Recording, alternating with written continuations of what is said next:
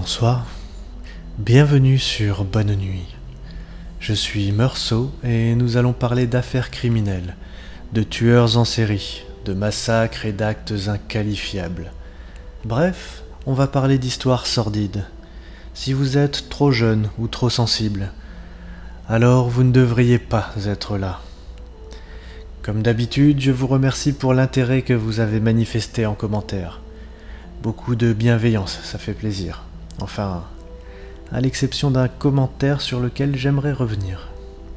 La même Baltana que la dernière fois a écrit sur SoundCloud Ce pauvre Ivan, j'ai bien entendu, ceinturon ou pas, ce sadique a tué des dizaines de pauvres dames qui avaient des enfants et des petits-enfants à aimer.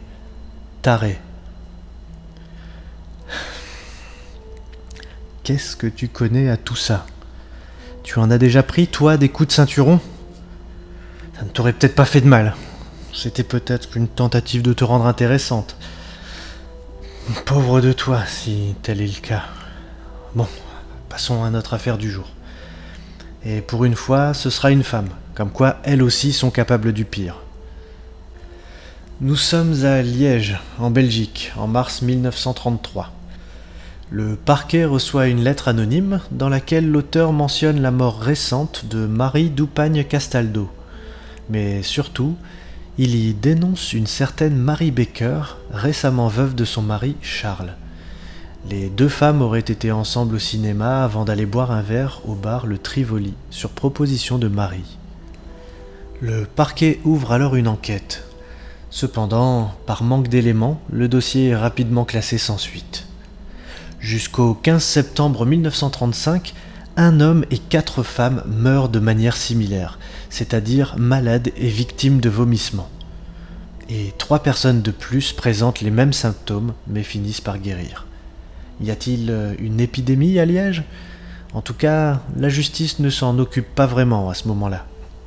C'est à la mort de Marie-Louise Évrard Krull en novembre de la même année que les choses vont changer. Au-delà des vomissements convulsifs qui ont mené au décès de la pauvre dame, il y a autre chose qui fait tiquer ses héritiers. Marie-Louise a nommé comme légataire universel un parfait inconnu. Mais dans l'entourage de cet inconnu, il y a Marie Baker. Toujours ce nom qui revient. Dans le cadre des mêmes faits, une nouvelle lettre anonyme est adressée au parquet, rédigée par la même personne que la première. L'auteur dénonce Marie Baker comme ayant empoisonné Marie Évrard Krull dans le but de capter son héritage. Mais le légiste ne conclut qu'à une insuffisance cardiaque due à des coliques hépatiques. Toujours sans preuve, les poursuites sont rapidement stoppées. Mais cette fois-ci, on garde un œil sur la Marie. Le 12 octobre 1936, c'est une troisième lettre anonyme qui signale les crimes de Marie Baker. Deux de ses plus récents forfaits y sont mentionnés. Marie Willems Bulté et Florine Van Lange. Les deux femmes sont mortes à la suite de vomissements convulsifs, comme toutes les victimes précédentes. On atteint le comble du culot lorsque Marie Baker se rend aux obsèques de Marie Willems Bulté, l'une de ses dernières victimes donc, en compagnie de deux amies à elle, Marie Luxem Weiss et une certaine Madame Lamy dont on a perdu le prénom aujourd'hui. Bref, elle invite les deux femmes à venir boire un thé chez elle après la cérémonie. Marie Luxenweiss meurt quelques heures après. Vomissement convulsif, vous connaissez la chanson. Les enquêteurs demandent alors à l'autre amie, Madame Lamy justement, d'inviter Marie Baker chez elle. Cette dernière accepte, mais se fait cueillir à son arrivée par la police. Et que trouve-t-on dans son sac à main? Un flacon de digitaline. Et que sait-on de la digitale la plante dont la substance est composée? Eh bien, toute la plante est réputée toxique, et toute intoxication due à la digitale est considérée comme grave. Il est estimé que l'absorption de seulement 40 grammes de feuilles peut entraîner la mort suite à des troubles cardiaques par accélération du rythme cardiaque, ralentissement ou par asphyxie suite à des vomissements convulsifs. La Baker a beau se défendre et expliquer aux policiers qu'il s'agit d'un traitement pour son cœur, elle est arrêtée et enfermée à la prison Saint-Léonard.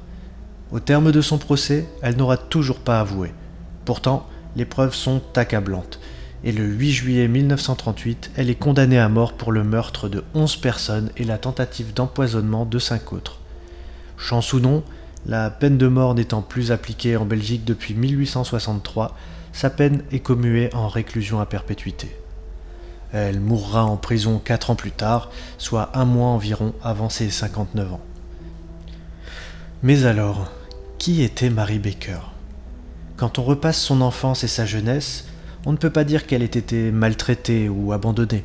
Tout semble normal, à l'exception très certainement de sa vénalité et de son goût pour les plaisirs de la nuit. Première guerre mondiale?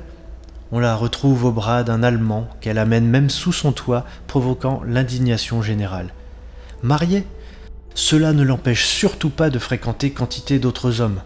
Responsable d'une charcuterie qu'elle a rachetée avec son mari Charles, avec l'argent de ses beaux-parents Elle est toujours à l'arrière avec un client. Des témoins de l'époque diront même à son procès que c'était n'importe où comme une bête. On la défendrait presque comme une femme libre qui vit sa vie comme elle veut aujourd'hui, non? Mais seulement si on oublie les onze vies enlevées pour du pognon. Enfin, voilà qui clôt notre affaire du jour, et comme chaque jour avant l'actualité criminelle, je vais vous offrir un petit extrait musical, et je vais m'offrir, à moi, un petit cognac. Aujourd'hui, c'est Casey Mulland and the Smileys. A tout de suite.